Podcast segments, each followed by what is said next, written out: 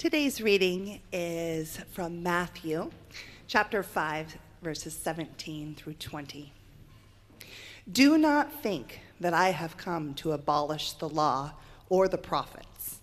I have not come to abolish, but to fulfill. For truly I tell you, until heaven and earth pass away, not one letter, not one stroke of a letter will pass from the law until all is accomplished. Therefore, whoever breaks one of the least of these commandments and teaches others to do the same will be called least in the kingdom of heaven.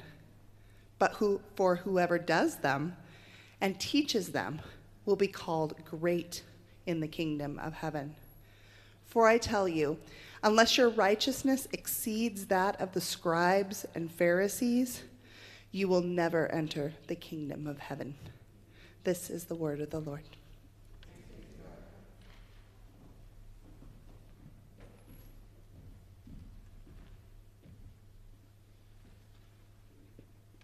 Wow, I am so blessed. Um, the the worship has been just incredible. Uh, now, were those last two songs something you composed, or? Okay, wow. But the, the the dancers, I mean, I was really moved in my spirit, right? Yeah, thank you. Um, I wasn't prepared. I have to collect myself. I feel like uh, we've met with God already, so we can just kind of wrap this up.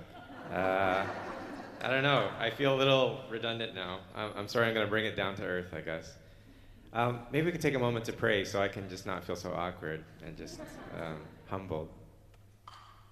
Lord, we just thank you for uh, just such a, a, powerful sense of your Holy Spirit um, just as we're gathering together. We thank you for the gift of community. Um, I pray just um, praise and thanksgiving for how you bless this church um, just with these amazing gifts. Um, and we pray that as we're gathered around the Word, that you open our hearts and transform us. We pray this in Jesus' name. Amen.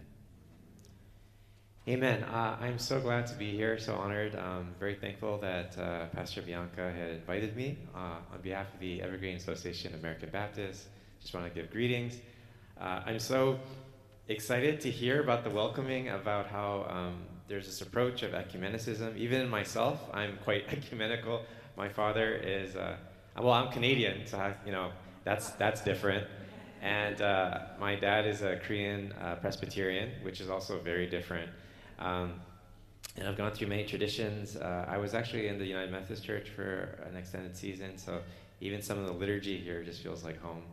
Uh, and uh, I've also been in non-denominational settings, um, even some charismatic, and just gone through a lot of theology. A lot of my life is about studying different traditions, uh, studying different theological backgrounds and contexts.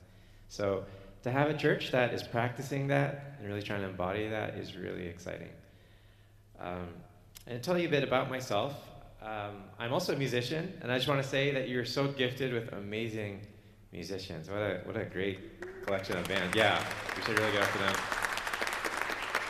Uh, I'm a musician myself, and uh, I, I, was a worship pastor for a while, and so I can really identify people who are very gifted, and um, you're definitely blessed to have your team here.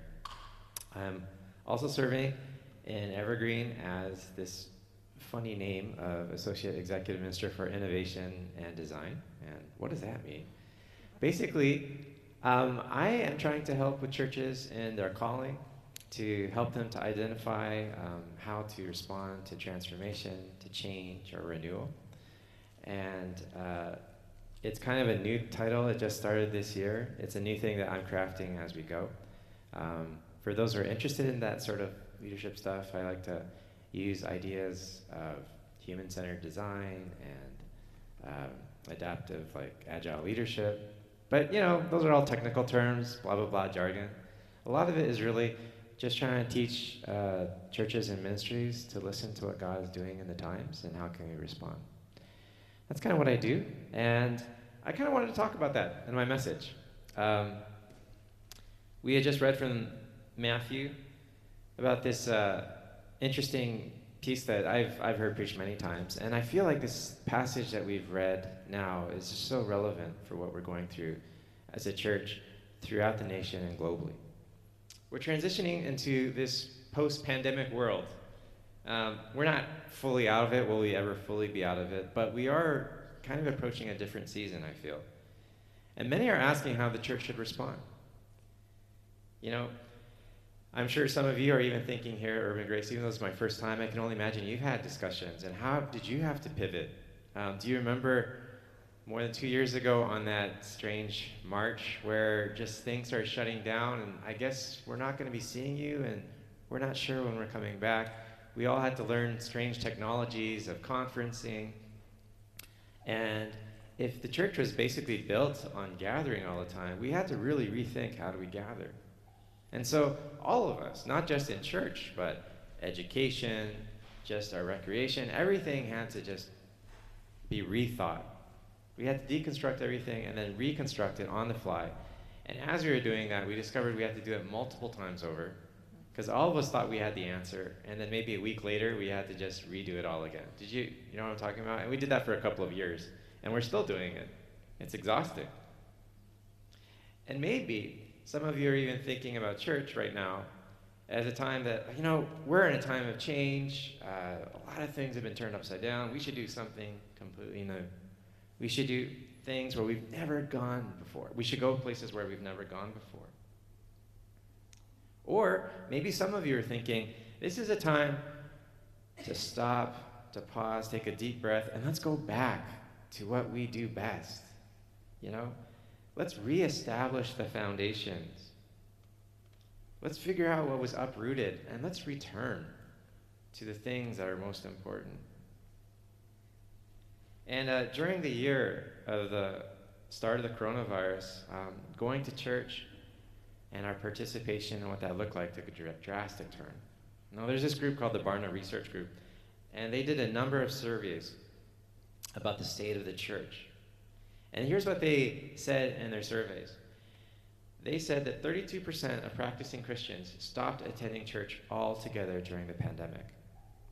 And then 14% of practicing Christians switched churches from their previous pre COVID church. And now there are 18% of practicing Christians who began to view multiple churches throughout the month.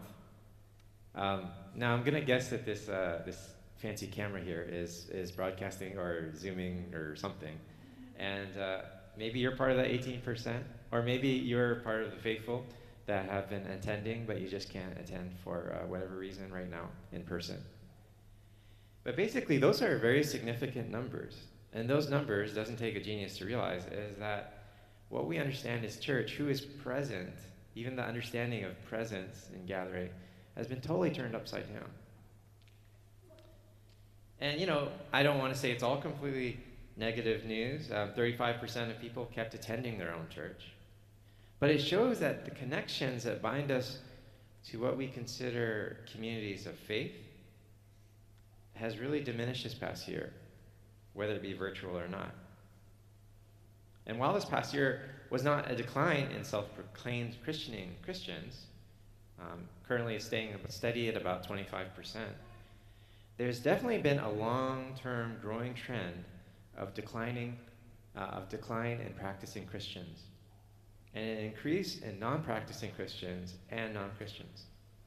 Over the past 20 years, there has been a decline of about 20% of people who proclaim themselves as practicing Christians. So I'm sure some of you are familiar about, you know, a popular definition of insanity as uh, defined as continuing to do the same thing in light of the same results. And I've observed in many churches uh, that I've been at, and I've been pastoring in a local church for you know the past 20 years, and this is the first time I'm doing work uh, at the regional level. I've been in many different churches, um, beautiful historic places like this. Um, I've also been uh, in places that were of different ethnic cultures, different generations, different ages. And I've seen all across the board, we all have this desire when we're gathering that we want to continue to do the same thing the same way because we have uh, a certain sentimental connection to it. We have a deep thankfulness to where we've come from. Which are all very good. But there's always a temptation when we gather is that let's do the same thing the same way. And something that we want to be thinking about is that many churches have been identifying is that, oh, we need to inject something new into the church. We need new young people. We need new this and that. And we do many initiatives, but we still find there's an exodus of a certain generation. We're holding on to certain people. Uh, we're, quote, dying out, literally aging out in our churches. And I wonder if the same pressures that Jesus faced in his time are pressures that we face today. When Jesus came onto the scene, many people were asking, Jesus, are you the one who is to come? Are you going to bring about the change that we've been looking for? Are you going to do something new? Now, there are a lot of people of the establishment who are very threatened by Jesus. And they're saying, Are you going to do away with the old? Because I know a lot of us look down on the Pharisees and such, but they were so zealous for the word because they were persecuted for their, um, their faithfulness to the temple law. In fact, some of them even lost their lives. And so here comes this upshot young person who's calling himself the Messiah or something, or people are calling him Messiah, I'm not sure. And he's coming to talk about the kingdom of God. It's like, hey, we've been doing the kingdom of God work this whole time. We even put our lives on the line. And you're saying that we're not doing it? They felt very threatened by Jesus and angry at Jesus. And in Jesus' time, everyone wanted something new or something old. I don't know for what you're going through at Urban Grace right now. Maybe some of you would like to push forward and do something new. You know, you want to be relevant. You want to be with the times. You want to be contemporary, right? Or do you want to return to our pure values, you know, our, um, our fundamental directives, our fundamental um, mission. So when people were coming to Jesus, there was a lot of this. Is it new church or is it old church? Well, new temple, old temple. Is it a new way or is it an old way? And in this passage that we read in Matthew, that, uh, sorry, in Luke, that is curious is that Jesus gives an answer that says he did not come so much to abolish the past, but to fulfill what God's original intentions with the word was. He practiced radically and helped them to see how to apply the laws of God in the current times. He exposed the false rituals that had come about in the current age. But he was also calling them to return to the fact that God has been serious about these things from the beginning of time. And this is what God is calling every generation of the church to do to consider what do we need to rethink? Are there perhaps ways that we have gotten off course in what we are supposed to be as a church? But also, what are we supposed to hold on to? Are there things that we actually let go of that are actually very fundamental to what Jesus was about in the kingdom of God? That's why I appreciate so much when we have those times of worship and prayer and these beautiful songs, just to reconnect us with what is God's original heart? What is God's original desire for us? And what that looks like might be a little different in the generation before. And all of us have to do this hard work, recognizing that there are very diverse stories here in the room, and there are still stories to be learned stories to be invited into this space. We need to rethink. So, what are some of the things we could rethink?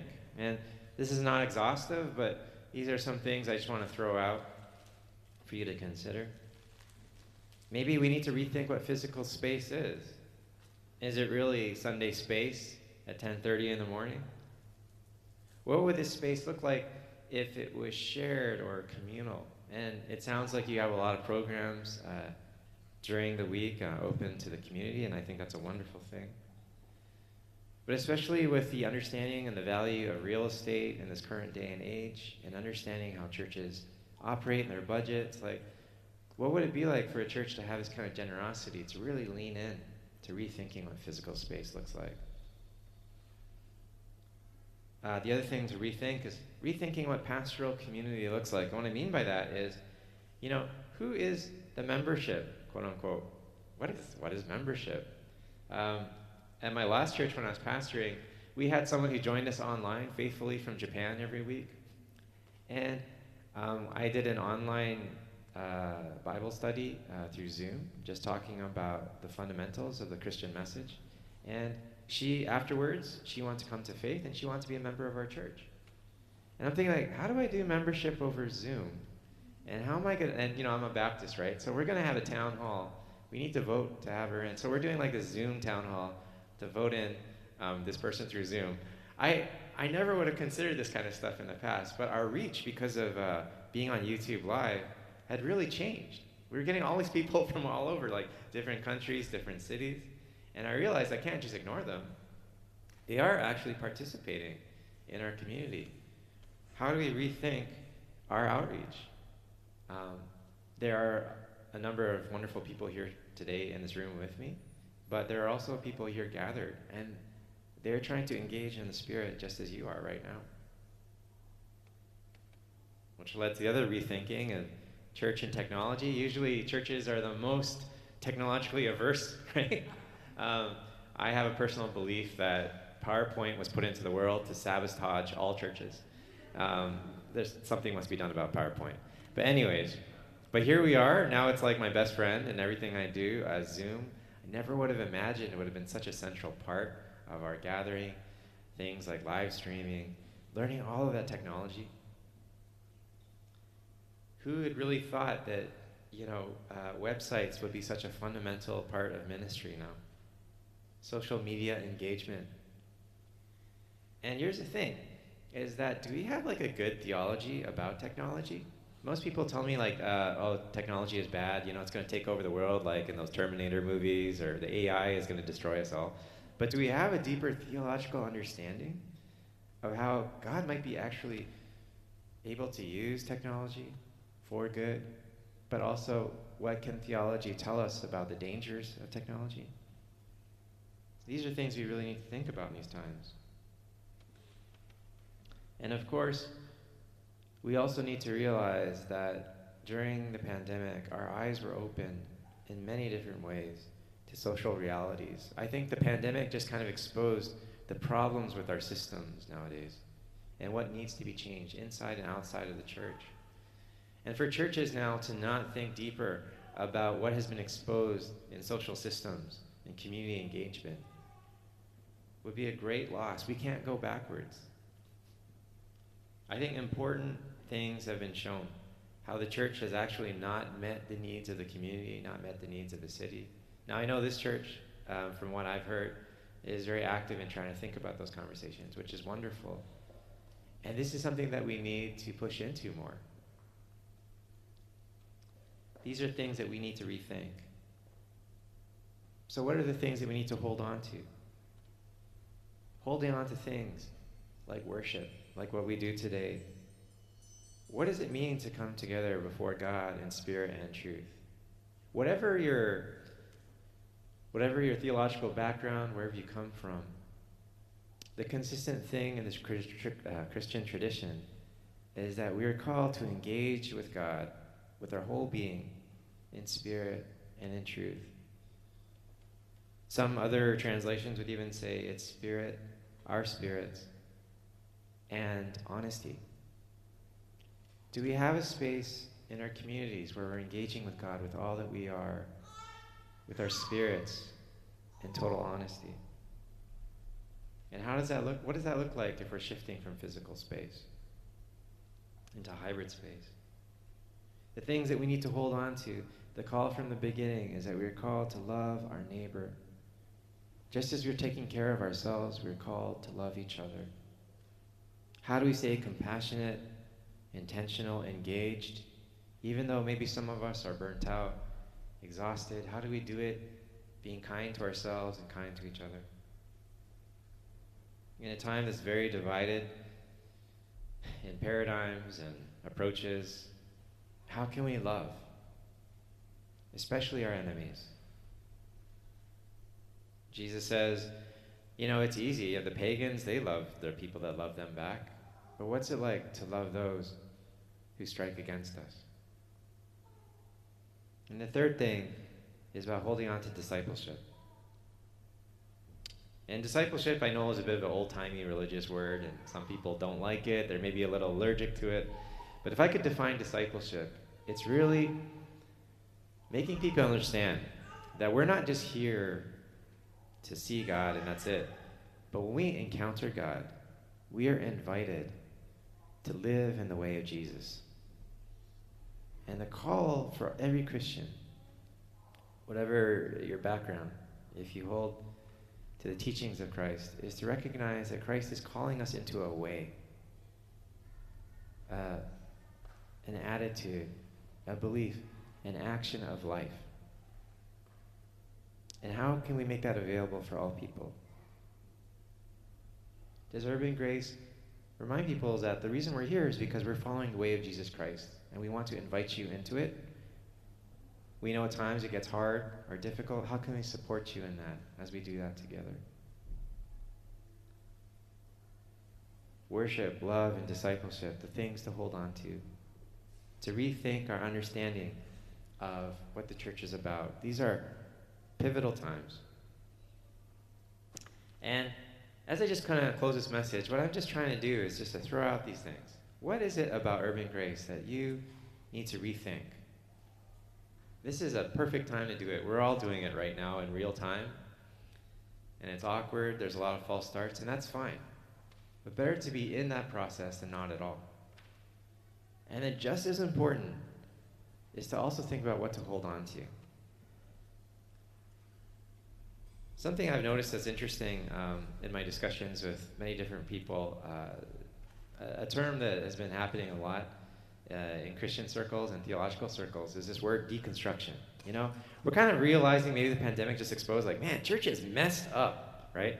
And as someone who's been in ministry for a, a while, um, I would completely agree. In fact, I could go even farther, right? There's some really broken things in churches.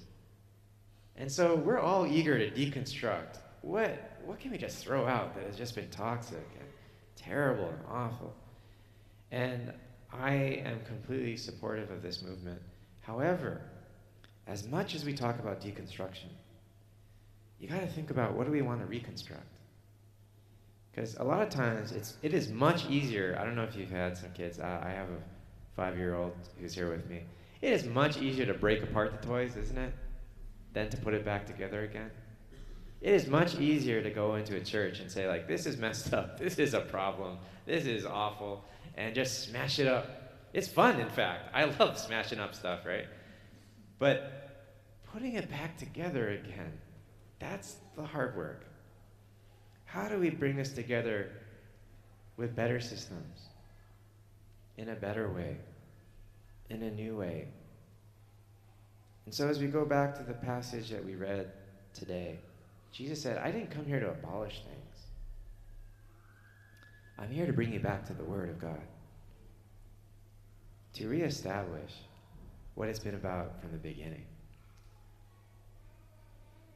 And my prayer for all of us as a community is how can we think about what to deconstruct, but also what would we reconstruct to honor who Christ is? And not just at the communal level, but even in your own life, in your own walk with God. What are things that maybe you need to let go of? Maybe what are things that you need to hold on to? Amen. Amen. Let's just take a moment to pray. And um, as I just welcome the musicians up for